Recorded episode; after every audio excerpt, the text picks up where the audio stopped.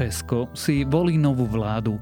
Aj keď prieskumy favorizujú Andreja Babiša, súčasný premiér môže skončiť v opozícii alebo vládnuť dokáže iba v spolupráci s extrémistami. Dnes sa teda budeme rozprávať, čo všetko sa u našich západných susedov môže stať. Je piatok 8. oktobra, meniny má Brigita a dnes by malo byť pod mrakom, ale ak budete mať šťastie, kde tu sa objaví aj slnko, v skutočnosti sa však ešte o kúsok ochladí, denné maxima by sa mali pohybovať niekde medzi 11 až 19 stupňami. Počúvate Dobré ráno? Denný podcast denníka Sme s Tomášom Prokopčákom.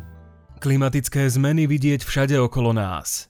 Ak ich chceme spomaliť, môžeme triediť odpad, sadiť stromy, šetriť vodou alebo jazdiť do práce na bicykli. Alebo sa môžete pridať k niečomu väčšiemu. Oveľa väčšiemu. Investujte a pridajte sa k ďalším investujúcim pre lepší svet – Amundi v spolupráci s Partners Group SK. Viac informácií o rizikách investovania nájdete na Amundi.sk. Amundi. Dôveru si treba získať. Výnimočný dizajn, svetlá v tvare anielských krídel a najlepšia bezpečnosť v triede. Také je nové SUV Hyundai Tucson. V revolučnom modeli nájdete veľkú obrazovku, náladové osvetlenie a 620-litrový kufor. Hyundai Tucson teraz prichádza aj v hybridnej, plug-in hybridnej a štýlovej N-Line verzii. Príďte do predajne Autopolis Bratislava na Račianskej, Panonskej alebo na Boroch, alebo sa objednajte na jazdu na www.autopolis.sk.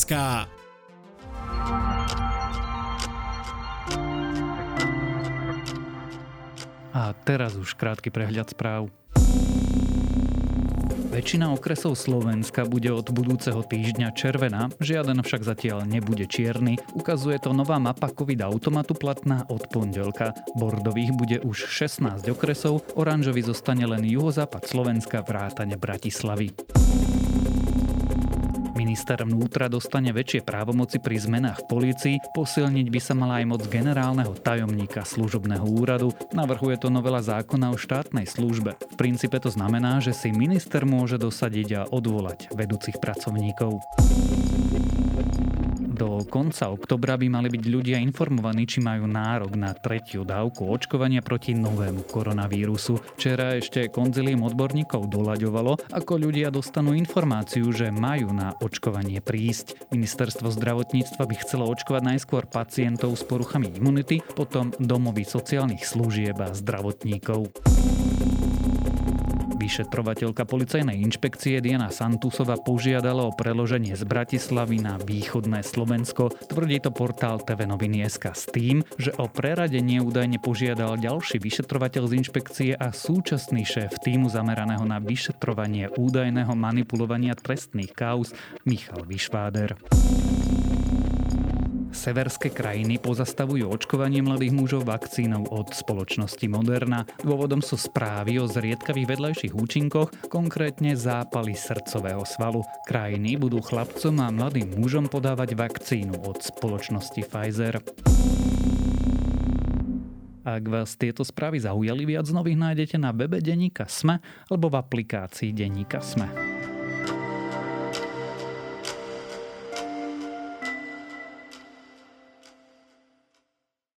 Českej republike majú parlamentné voľby. Aj keď je favoritom hnutia áno, posledné dni sa Andrej Babiš zmieta v novom medzinárodnom škandáli s pofiderne nakúpenými nehnuteľnosťami. Opozícia sa zase pospájala do koalície a otázkou je, či to bude stačiť. Do parlamentu mieria aj extrémisti z SPD a asi komunisti. Ako to teda u našich západných susedov dopadne a prečo, sa dnes budem pýtať politického marketéra Adama Znášika. Tady například pan Barto říká, že já jsem prál nějaké peníze. Tak ty peníze, ty peníze odešly z České banky, byly zdaněné, byly to moje peníze a vrátili sa do Českej banky. Adam, kto vyhrá České kluby? Keby som to vedel, tak stavím celý majetok na to. Bude to asi veľmi tesné, vyplýva to aj z toho, ako sa správa Andrej Babiš v posledných dňoch, kde jeho tá, tá kampaň vyzerá tak pomerne už hystericky. Zároveň akože bol to jeho štýl vždy, takže myslím si, že k tým jeho voličom je to pomerne dostredivé a zrozumiteľné, takže hrá ako keby o svoj hardcore a ten bol vždycky medzi 25-30%. Takže... Ja som videl nedávno prieskum, ktorý keď to rozpočítal na kresla, tak to vyzeralo oku úplne pad.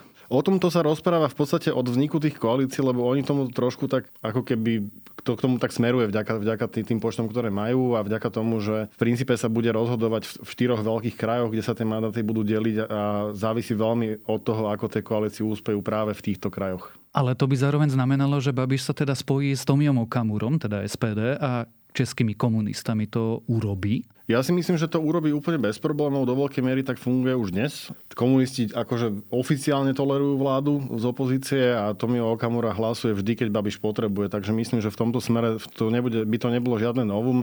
Je veľmi, veľmi bude záležať na tom, kto reálne sa do toho parlamentu dostane, lebo sú na hrane aj komunisti, aj Robert Šlachta s tou jeho prísahou keď motika vystrelí, môže úspieť dokonca aj Lubomír Voľný, čo si myslím, že to už by aj pre Babiša bol asi trochu problém, respektíve pre to jeho normálnejšie krídlo v tej strane. Ale myslím, že on bude robiť všetko preto, aby sa pri moci udržal, takže tam sa dá očakávať, že, že, že to bude pomerne divoké.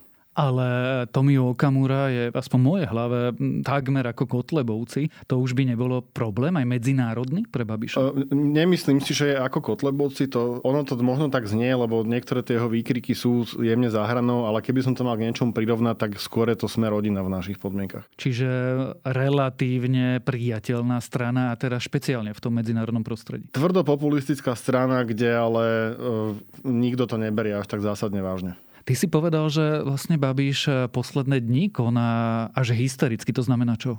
To znamená, že, že nie je úplne jasné, že čo je konceptom jeho kampane eh, ako, ako keby mobilizačnej, lebo v Českej republike to úplne rovnako, ako to je aj u nás, asi aj inde už v týchto, týchto rokoch, že tie voľby sa naozaj lámu eh, dní, hodiny pred, tým, pred tými voľbami, kde to strašne závisí od schopnosti mobilizovať tých strán a od detailov už naozaj, lebo ľudia sú nerozhodnutí ešte cestou do volebnej miestnosti, to je úplne normálne dneska. A on aj vďaka tým Pandora Papers, aj vďaka tomu, že nemal úplne ako keby jasnú linku tie, tie posledné dni, tak teraz strieľa od boku čokoľvek ho nápadne od stability až po strašenie vlastne všetkým možným ostatným, ale, ale nemá to ako keby úcenú linku a mne to prípada tak, že, že, že ako keby hasí nejaký požiar, ktorý oni cítia z nejakého dôvodu. Videli sme tému migrantov, videli sme Viktora Orbána, ktorý mu pomáhal v Ústeckom kraji, tuším. Prečo? Myslím si, že, to, že toto je taký evergreen, ktorý on potreboval zahrať. Jednak on dlhodobo hrá na tú spoluprácu vo V4. Dvák proste sedí mu to do toho, že musí demonstrovať u, tých, u toho svojho jadra, že teda on je naozaj antiimigračný, čo je trochu v rozpere s reálnou politikou Českou a s, s jeho potrebou holdingovou napríklad zamestnávať cudzincov, ktorých importuje vo veľkom samozrejme, lebo by inak tie firmy jeho nemohli fungovať. On tomu racionálne rozumie, ako minister financí to aj podporoval a mal takú tú normálnu stredovú nejakú pozíciu k tomu. Ale dnes už, keďže ide, ide o to, že prekričať sa, tak, tak toto sú jeho... On vedel, že tým proste bude v televízii 3 dní v kuse, takže to tomu aj vyšlo a myslím, že smeroval tam. A u tých jeho, jeho voličov mu takéto niečo vôbec neškodí. Nemyslím si istý, či pomáha, to, to, by, to, by som, to by som úplne ruku do ohňa za to nedal, ale ten mediálny priestor úspešne vyplňal. Ja som voličům slíbil před voľbami, že udělám všechno pro to, aby jsme odmítli kvóty, ten nesmysl. A byli jsme to my dva hlavně za podpory V4 našich přátel ze Slovenska a Polska, který jsme 29. června ve čtyři ráno v Bruselu jasně řekli, že kvóty nechceme a že s tím máme zásadní problém a taky jsme to prosadili. K tomu mám dve podotázky. Prvá tomu jeho voliči veria, keď zároveň vidia, že on je ten, ktorý zamestnáva tých ľudí, ktorí sem prichádzajú z iných krajín, alebo teda dočiek z iných krajín za prácu. Ľudia vidia to, čo vidieť chcú, takže keď jeho volič nechce toto B vidieť, tak to ani nevidí, ani to nerieši a on je rád, že ho chráni pred nejakými bubákmi, ktorí okupujú maďarské hranice. A tí bubáci sú, lebo predsa len e, pred tými 5-6 rokmi bola reálne migračná kríza, prišlo sem e, milión utečencov, teraz máme krízu na hraniciach Polska s Bieloruskom alebo Litvy s Bieloruskom a žiadni migranti dokonca v Prahe hľadali utečencov a pokiaľ viem, nenašli ani jedného. Ja myslím, že, že toto je skôr, už by som to povedal tak, že téma je, Babišová téma migranti viac ako migranti samotní, lebo, lebo na, ako, to je samozrejme, že nejaké bytostné ohrozenie migráciou momentálne momentálne v Českej republike asi necíti takmer nikto. Ale je to taký, taká povinná, povinná jazda. To je proste podobne, ako keď si slovenský politik zavesí hokejistu na Facebook, keď dá gól, alebo čo. To je proste to je povinná jazda, ktorá musí byť. Nikto to nejak zásadne vážne neberie. Ale... Hovoril si, že z toho jeho konania ako keby cítili problém, videli v nejakých dátach problém. Aký problém? Ja ich dáta nevidím, ale môže byť to, že tie trendy, ktoré ukazujú všetky prieskumy, vlastne takmer všetky už posledné týždne, je, že to áno, v lepšom prípade stagnuje, v horšom prípade klesa a tá dynamika napríklad koalície spolu je, je vlastne rastúca. A to, to, toto ich môže trošku strašiť, lebo myslím si, že napriek tomu, že prezident Zeman povedal, že jasne, že poverí Babiša do zostavovaní vlády aj po voľbách nech dopadnú akokoľvek, tak on tiež by bol asi radšej, keby to poverenie dostal z pozície víťaza tých volieb a aj by sa mu ľahšie tie karty rozdávali, keby, keby bol víťazom volieb. Takže myslím, že on hrá primárne o to, aby tie voľby vlastne vyhral. Môže prezident poveriť Andreja Babiša, aj keď nevyhrá voľby? On môže poveriť, koho chce, takže áno, môže. Máme pár dní od veľkého medzinárodného škandálu Pandora Papers. V prípade Andreja Babiša to bol nákup 16 nehnuteľností cez rôzne offshore firmy. Odborníci hovoria, že takto sa legalizujú peniaze. Tento škandál premiérovi nejak zauškodil? Nemyslím si, že mu uškodil v zmysle, že by, že by nad ním nejaké zásadné množstvo voličov slomilo palicu, lebo teraz prozřeli, že je to hrozný darbák a, a podvodník alebo niečo on týchto škandálov má za sebou už toľko a asi aj rukolapnejších ako toto, že nemyslím si, že to by mu škodilo. Škodí mu to v tom, že sa nemôže venovať tomu, čomu by sa venovať chcel v tých médiách a musí to prekričiavať všetkým možným a nemožným, čo mu bere podľa mňa čas, energiu a sústredenie a to je aj to, čo som hovoril k tej kampani, že mne to prípada, že, že nie je úplne jasné, ktorým smerom ide, lebo každých 15 minút je nejakým iným. Dobre, ale nepomáha mu aj to, že si vlastne médiá nakúpila tie ten škandál ignorujú. Tomu pomáha ale už 8 rokov alebo koľko, takže to, to je vlastne to nie je nejaké novum na tej scéne tam. Ako vlastne informujú Babišové médiá o Babišovi, Babišových problémov a Babišovej kampani? Veľmi tak slabúčko hrískajú, by som povedal, že tento rozmer to má. Keď, keď sa bavíme vlastne o celoštátnych televíziách, tak tie dlhodobo fungujú vlastne tak, že to vyzerá ako československý filmový týždenník, kde chodí inžinier Babiš po republike a žnie úspechy, kam chodí a to, to je tam dlhodobo, tak to funguje. Má to nejaký vplyv? Pýtam sa, či vlastne tento nákup Mladej fronty, Lidoviek Babišovi pomohol a pomáha? No samozrejme, že mu to pomáha, pretože dokáže tlmiť a otvárať témy podľa toho, ako on chce v najčíš, najčítanejších denníkoch. Tá, takáto nejaká dohoda o neútočení ne, nepísaná funguje aj vlastne v najväčších televíziách, takže, takže, takže on, on v tomto má mimoriadne komfortnú pozíciu a to je jeden z dôvodov, prečo má tie obrovské percentá vlastne napriek všetkému, čo sa mu vlastne stalo za tých 8 rokov, čo je v politike, lebo to prežiť nie, nie je zase úplne jednoduché. Čo by si poradil ty ako politický marketér v tomto okamihu? Áno, a teda poviem, že v minulosti si pracoval pracoval pri ODS a dnes už e, nepracuješ pre českých politikov.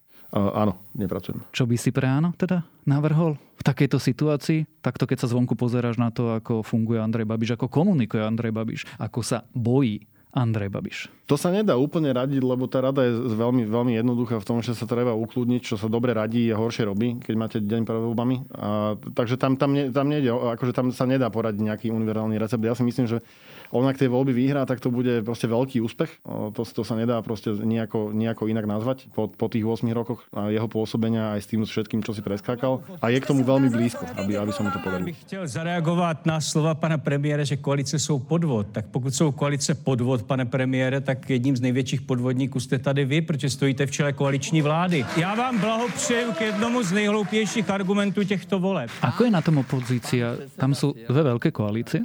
Áno. Chvíľu to vyzeralo, že Pírati a starostové dokonca možno majú ambíciu byť premiérskou stranou, ale zdá sa, že posledné týždne strácajú a naopak rastie koalícia spolu, teda ODS a KDU ČSL.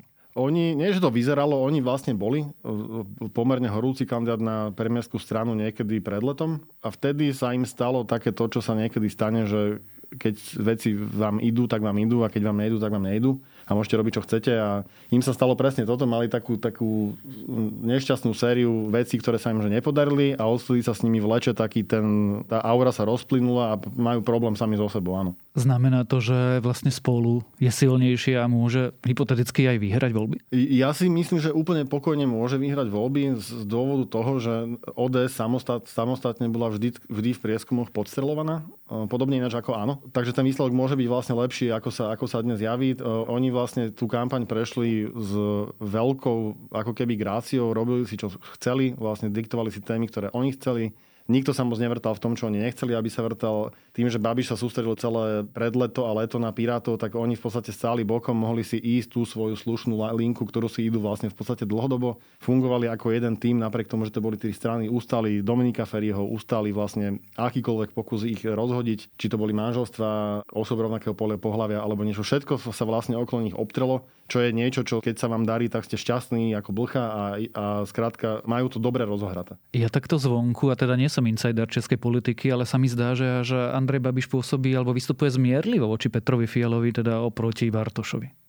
To je výhoda Petra Fialu, že do neho sa strašne ťažko skáče, keďže on síce vyčítajú mu, že je nudný alebo suchý alebo nejaký, ale ono to, ono to má aj to svoj plus, že v tejto ukričanej dobe skrátka tá, tá objednávka na politika tohto typu je a, a stupňuje sa. A to je vidno nielen na Petrovi Fialovi, ale aj na druhom lídrovi druhej koalície Vítovi Rakušanovi, ktorý vlastne reprezentuje veľmi podobnú, podobnú politiku ako Petr Fiala a obidvaja sú vlastne e, želanými premiérmi momentálne v Českej republike. Neznamená to ale, že by teoreticky Andrej Babiš možno sa pokúšal vytvoriť veľkú koalíciu práve zo spolu? To si myslím, že je absolútne vylúčené už len z dôvodu zachovania existencie minimálne veľkej časti tých strán, ktoré sú v tej koalícii. Čo nás logicky privádza k otázke. Druhý scenár je veľká koalícia hypoteticky spolu a Pirátov starostov. Tam sú aké medzi nimi vzťahy? Medzi koalíciou a spolu, stranami koalície spolu a stanom sú vzťahy podľa čo, čo, čo viem, že sú, sú úplne normálne a korektné. Oni, oni vlastne fungovali ako nejaký, oni tomu sa hovorilo pejoratívne, že demoblok vlastne veľkú časť posledného volebného obdobia vzťahy sú tam normálne, oni sú aj hodnotovo si pomerne blízky. S Pirátmi to bude asi ostrejšie, presne tie hrany sú ostrejšie skrátka v tých, tých ako keby vyhranenejších krídlach, či už napríklad v ODS alebo u Pirátov, lebo tam je ten ideologický rozdiel pomerne veľký. Ale myslím si, že si uvedomujú všetci títo piati lídry, že sú skrátka osúdení na spoluprácu, pokiaľ sa nechcú vlastne spáchať samovraždu absolútnu. Aby sme popísali ten rozdiel, tak to najextrémnejšia časť ODS sú konzervatívci, kým najextrémnejšia časť v Pirátoch sú vlastne lavičiari. Priznám sa, že nie som úplne zorientovaný v dnešných, dnešných nálepkách moderných, že ako sa, to, ako sa to volá, ale áno, akože keby sme to veľmi zjednodušili, tak áno. Je to pravicový konzervatívci a lavicoví liberálo-anarchisti na pirátskej strane. Dokázali by e, fungovať dlhodobo? Nestalo by sa čosi podobné, čo sa stalo i Vete Radičové, že sa aj to rozsype? Tuto musím škaredý osteň pustiť smerom akože k našim politikom. Ja, ja si myslím, že nebudú tie koaličné, keby sa to podarilo, že naozaj naskladajú tú väčšinu, čo vlastne všetci, všetci tam voliči týchto stran dúfajú, všetci to uvedomujú, voliči aj jedných aj druhých, že, že takto to má byť a všetko ostatné vlastne je, by bol akože nejaké provizorium, ktorým nie je nikto spokojný a lídry tých strán, všetci sú dostatočne skúsení na to, aby si dali čas na vyrokovanie takej koaličnej dohody, ktorá bude dávať zmysel a minimálne tie 2-3 roky to potiahnú tak, ako treba. Že dokážu sa ujednotiť na programových veciach, ktoré sú proste spoločné. Sú, oni sú proste naozaj skúsení tí ľudia, že to nie, nie sú proste ľudia, ktorí došli do politiky včera, vlastne nikto z nich.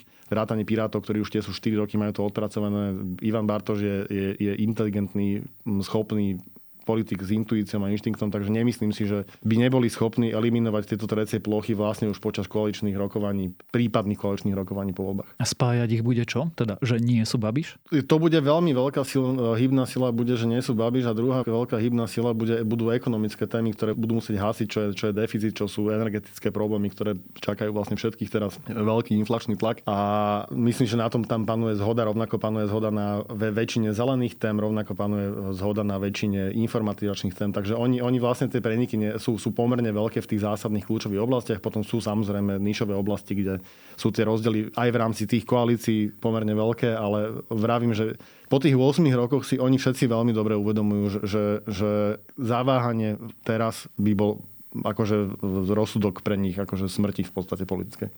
Opýtam sa tú istú otázku, ktorou som náš rozhovor začínal. Po tomto všetkom, o čom sme sa tu rozprávali, a ja viem, že si mi povedal, že keby si bol býval vedel, tak si stavíš peniaze. Ale ako to podľa teba vlastne dnes a zajtra dopadne? Ja som lojalista, takže ja verím v to, že v koalícii spolu sa podarí tie voľby vyhrať. Asi to bude že tesné, ale verím tomu, že sa im to nakoniec podarí. O českých voľbách a o tom, ako dopadnú, sme sa rozprávali s politickým marketérom Adamom Znášikom. Vy odošlete, oni podpíšu. Je to také jednoduché. S online službou OK Dokument podpisujete zmluvy kedykoľvek a kdekoľvek. Za kancelárskym stolom, na pláži alebo na polceste do sveta. Vaši klienti ocenia rýchlu digitálnu službu, ktorú od vás očakávajú a vy vysokú efektivitu práce. S OK Dokument je podnikanie hračkou. www.okdokument.sk Pripravte svoj biznis na budúcnosť. Zažite najväčšie biznis podujatie jesene s menami ako Mika Hekinen či Dara Rollins. Zaregistrujte sa na akonatokonferencia.sk.